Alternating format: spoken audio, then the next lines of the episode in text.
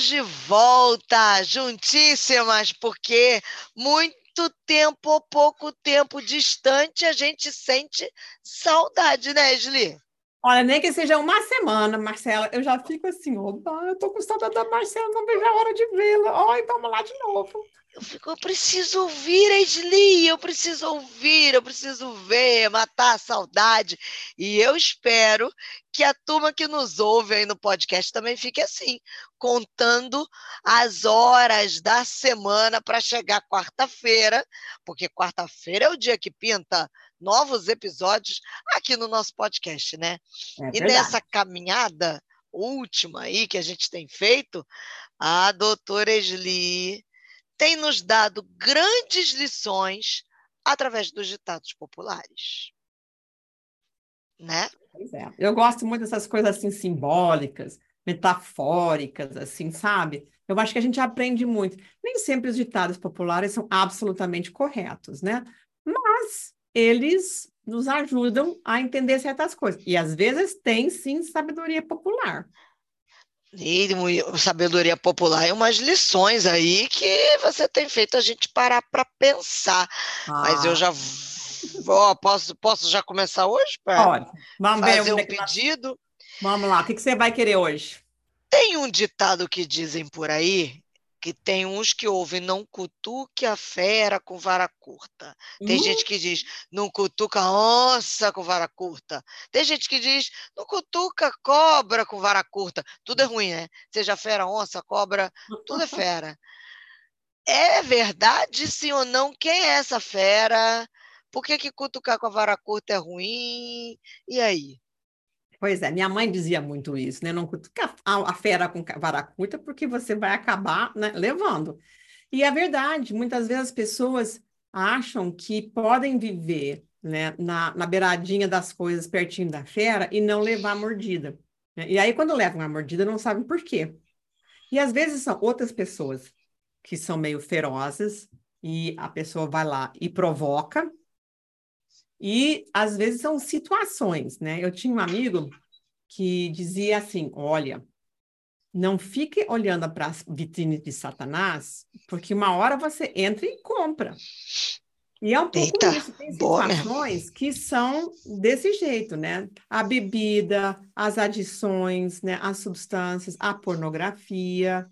Muitas dessas coisas hoje em dia, elas são as feras que nós temos que enfrentar. E todo mundo diz: não, mas eu posso parar com isso a hora que eu quiser. Então, pare. E aí a pessoa começa a se dar conta que ela não fica 24 horas, não fica uma semana sem. E aí que ela começa a se dar conta do jeito, do tamanho do poder que essas coisas passaram a ter na sua vida. Então, a pessoa vai lá e cutuca essas coisas achando que pode se safar bem. Às vezes também são pessoas. A pessoa está lá quieta no canto dela, sabe? E aí você vai lá e provoca. Tem gente que gosta de implicar, né? É, tem gente tem um prazer.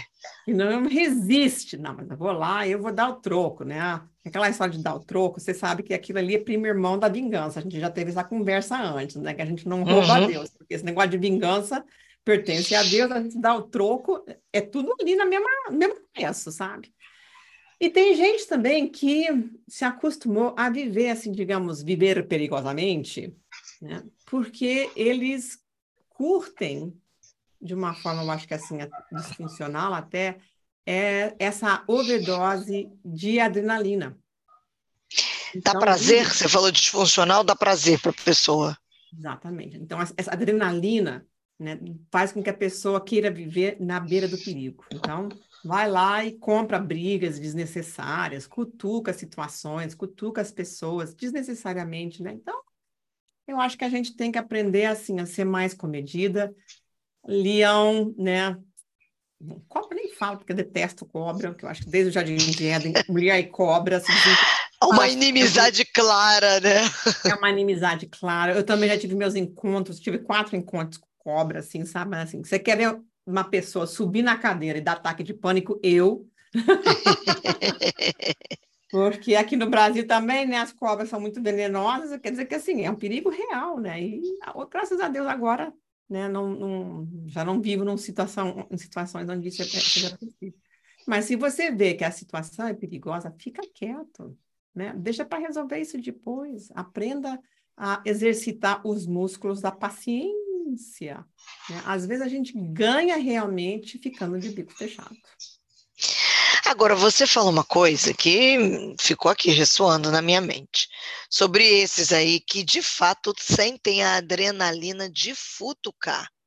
É que a gente percebe que eu posso ser essa pessoa que sente o prazer na futucação alheia, seja do outro, seja é, de me envolver em uma situação que vai gerar um perigo, mas que aquilo vai me gerar prazer. Eu acho que assim, como é quando que a gente pisca começa... essa luz vermelha? É, quando a gente começa a reclamar que eu vivo de crise em crise, né? Então, a gente tem que avaliar. Às vezes, a gente vive... Tem, eu, eu mesma já vivi etapas da minha vida em que eu vivia, assim, aparentemente de crise em crise, porque eu acho que era intriga da oposição, sabe? Coisa assim, do inimigo. Lá vem ele... Ataques, que... né? Há, há é, períodos ataques, assim, né? É, e às vezes, assim, a gente tem fases, às vezes, que a gente não provocou nada, aparentemente, pelo menos, a gente não abriu nenhuma porta, a gente não... E, mas o inimigo caiu de pau matando porque ele está aí para destruir e matar mesmo, né? Mas outras vezes, assim, é uma coisa atrás da outra, uma coisa atrás da outra, e a gente precisa parar e pensar assim, e se perguntar: quanto disso eu tenho responsabilidade? Quanto disso eu não me dou conta, quem sabe, que eu faço uma coisa e o outro responde, o outro também, né? O outro é fera, ou o outro se defende da, da cutucada que eu dei nele. E, e aí, quando começa a acontecer isso com muita frequência, então a gente tem que parar e, e avaliar, pedir discernimento do Senhor. É coisa do inimigo ou é coisa minha? Porque às vezes as pessoas atribuem tudo ao inimigo, não, porque o inimigo, porque eu não vou dar importância toda para ele, não, sabe? Porque Deus é tão mais, mais, né, que eu não vou ficar me ocupando assim, o que, que ele está. Você sabe tá... também que tem um pregador aí que conta uma história que uma vez encontraram, um pregador saiu à noite na rua, Aí olhou no canto assim, olhou, era o diabo. Estava no canto da rua chorando. Aí o pregador chegou perto dele e perguntou, oh, diabo, você está chorando por quê? Não, eu estou aqui porque assim, eu faço muita coisa errada. Mas também estão colocando na minha conta muita coisa que não é minha. Tem gente que gosta de botar na conta do diabo também coisa que não é do diabo, é, né? É cômodo, né? Assim, aí eu, não, aí eu não tenho que mudar, eu não tenho que me autoavaliar, eu não tenho é que é investir nas minhas mudanças, né? No eu fujo do confronto, né? No pedido de perdão às pessoas que eu feri. Então, essa aquela coisa assim. Tá? A gente tem que ir devagar. Quando começa a acontecer com muita frequência, a gente tem que se avaliar, pedir discernimento do Senhor. Isso daqui é do inimigo ou isso daqui sou eu que, de alguma forma, sem querer, sem me dar conta, eu estou provocando. Muito casamento é assim. Né? Ah, porque meu marido é desse jeito, porque mulher, minha mulher é desse jeito, não sei o que mais para. Mas às vezes as pessoas não se dão conta de que é uma resposta, é uma reação né, ao, a, a essas provocações. É porque se o marido já sabe que aquilo vai irritar a esposa, por que, que vai fazer, né? Por que, vai fazer, né? Por que, que vai trazer o assunto à tona, né? Não desse jeito. Agora, é, é, sabe que minha mente vai pensando enquanto você vai falando, né? Você isso pode ser alguma coisa é, no sentido de comportamento apreendido, vou te explicar. Porque hum. quando você é pequenininho, diz assim, ah, fulaninha é tão implicante, então não... pequenininho, pequenininho, o mais novo implica com o mais velho. Ah, implicante, não pode ver o mais velho em paz. Geralmente acontece isso com os mais novos. E não tô, e olha que eu sou mais nova, hein, gente? Eu sou, eu sou a mais, mais novinha. olha aí. Mas dizem que tem muito isso, né? Às vezes, ao implicante. Isso acaba sendo um comportamento que se aprende ao longo uh, de uma criação ao longo da infância, ou que vai sendo cultivado, porque sempre implicou, acha-se legal, e quando cresce, o, o camarada, a menina se torna implicante? Com certeza, né? Eu acho que tudo que a gente faz assim na vida adulta, quase tudo, pelo menos, a gente aprendeu na infância, especialmente em relação a esses, não posso nem chamar de hábitos, mas formas de reagir. Às vezes a gente fazia isso, inclusive, para se defender. Né? O outro vinha, me cutucava, eu cutucava de volta, me defendia dessa forma. O outro tinha aprontado comigo um montão. Aí, quando ele está lá quieto, eu vou lá e dou o troco. E a, e a pessoa vai aprendendo a viver, conviver, aparentemente, entre aspas, no amor, né? Dessa maneira. E, e eu acho que a gente aprende essas coisas na infância. A gente se relaciona com os irmãos, com as irmãs, né? De determinadas formas que a gente aprende na, na infância. E aí, quando alguém né? Lembra das farpas, né? Aquela história das farpas que a gente começou lá atrás, conversando das uhum. farpas. Quando alguém vai lá e encosta na minha farpa, mesmo que eu não tenha sido provocada, às vezes eu vou lá e dou o troco e respondo. E aí eu provoco uma situação desnecessária, mas em função da minha falta de sanidade. Né? É isso. A né? minha falta de sanidade. E aí eu vou aproveitar, porque a gente tem tempo, eu vou juntar nesse ditado popular um outro, já que hum. você trouxe sobre hum. a provocação. Seria hum. então também, quando provocado, eu ter que engolir alguns sapos? Olha, a essa história do engolir sapo. sapo. Ela é tão interessante, ela é tão interessante, ah. né? Eu acho que às vezes as pessoas engolem sapos até em nome da, da paz, né? A paz de Cristo, né? Para não provocar, e para não cutucar, só que esse também é o outro extremo, eu acho. Eu tive um paciente um milhão de anos atrás que falou né, que ele engolia assim, ah, aconteceu assim, assim, assim, assim, assado, e eu engoli o sal. Só que esse paciente, ele tinha uma úlcera, uma úlcera que já tinha colocado dentro do hospital. Misericórdia. Aí eu olhei para ele e disse assim: sabe uma coisa? Sapo é um negócio super indigesto. Aliás, não tem como digerir. Nosso corpo não foi feito para digerir sapo. Se ele fica lá dentro, ele vai ferindo, né? Ele vai fazendo bagunça, ele vai fazendo besteira, vai fazendo porcaria. E a única forma que a gente tem de livrar de sapo é, é desengolir esse treco, né?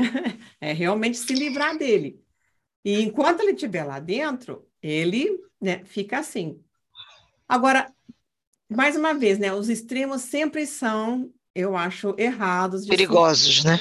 Perigosos. A gente tem que achar é o meio termo. Então, nem a gente vai cutucar os outros e nem a gente vai engolir tudo. Não vai engolir esse sapo, porque vira úlcera mesmo. Dá indigestão, dá dor de barriga, dá, sabe? Dá um monte de problema físico, inclusive. A gente tem que aprender o meio termo. É dizer o que está me incomodando de uma forma pacífica, de uma forma apropriada. Assim, olha, eu não gostei que você falasse comigo desse jeito. Ou quando o outro me provoca, diz: Olha, você está me provocando, não faz isso comigo, né? Não pega, sabe, não pega bem isso daí. Eu gosto de você, a gente precisa ter a nossa relação. Não vamos, não vamos mexer com isso, não, sabe? E poder dar essa devolução. Só que o problema é que muitas vezes as pessoas vão cutucar a fera com a vara curta é na farpa do outro. É como se a gente tivesse um radar para ver a farpa do outro. Agora, quando a fera é muito feroz, então tem gente que engole o sapo e adoece. E adoece. Tem uns que viram bullying, né? Vão fazendo as coisas assim por aí. E outras pessoas adoecem porque elas vão esses negócios que elas não deveriam engolir.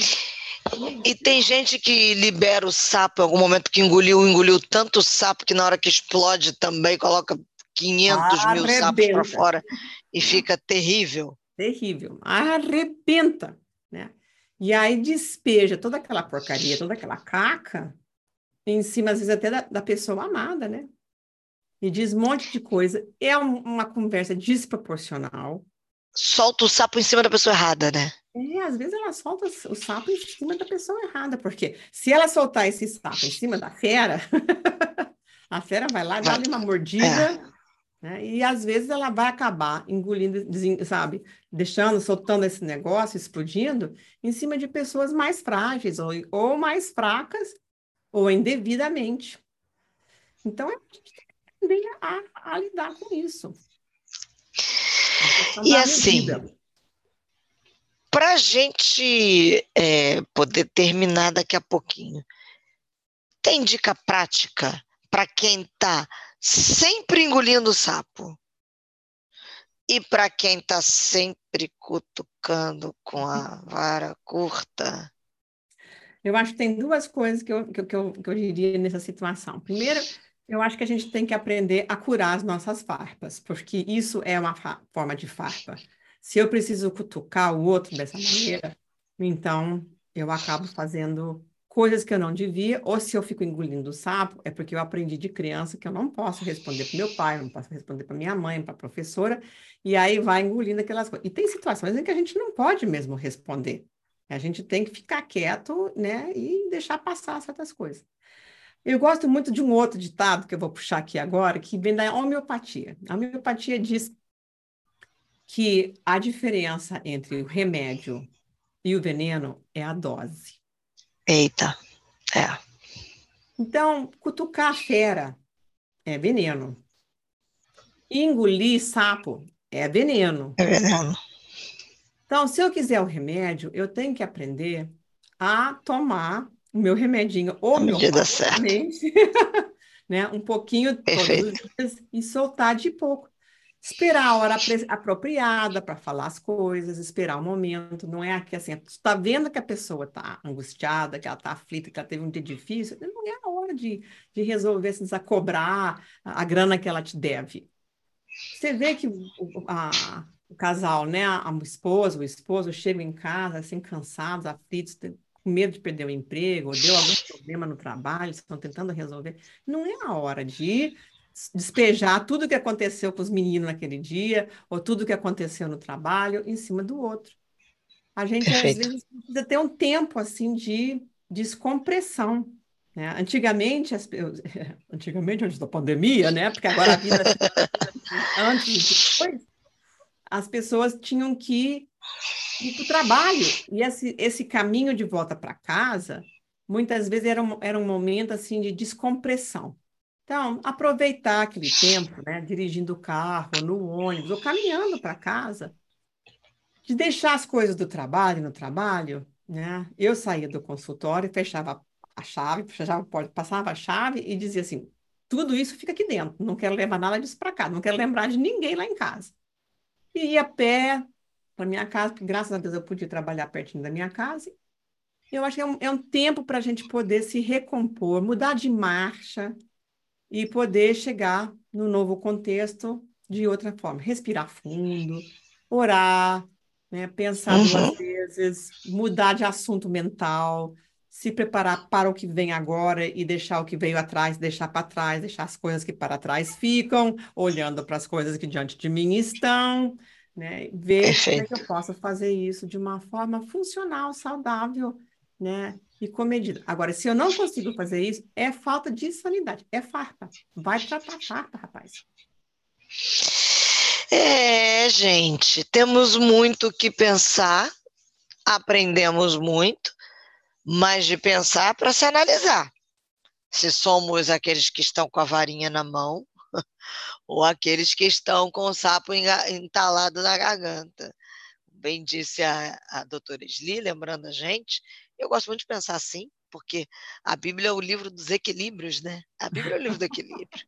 Eu né? gosto da Bíblia, assim, mas é muito especial, assim, ela é tão verdadeira, ela é tão transformadora, é. quanto as coisas que as pessoas realmente fazem. Né? Ela é. não enfeita, não. Não esconde Olha, nada. É. Davi fez isso, Abraão fez aquilo, Jacó não é. te conto, Sansão, então, sabe? E são pessoas de verdade, não são pessoas assim. É isso aí. Anjo perfeito. Não. Isso é. a gente vai aprendendo com eles, com os erros deles, inclusive, e seus acertos. Obrigada, É isso aí. Obrigada a você que hoje nos chamou para esse lugar do equilíbrio, da análise. Alguns vão dizer autoanálise, eu vou dizer do confronto mesmo. Porque, né, doutora Esli nos confronta aqui com a gente mesmo, mas com a intenção de que a gente viva esse lugar de sanidade, para que a gente possa viver em santidade. Amém. Doutora Esli, até a próxima. Até a próxima.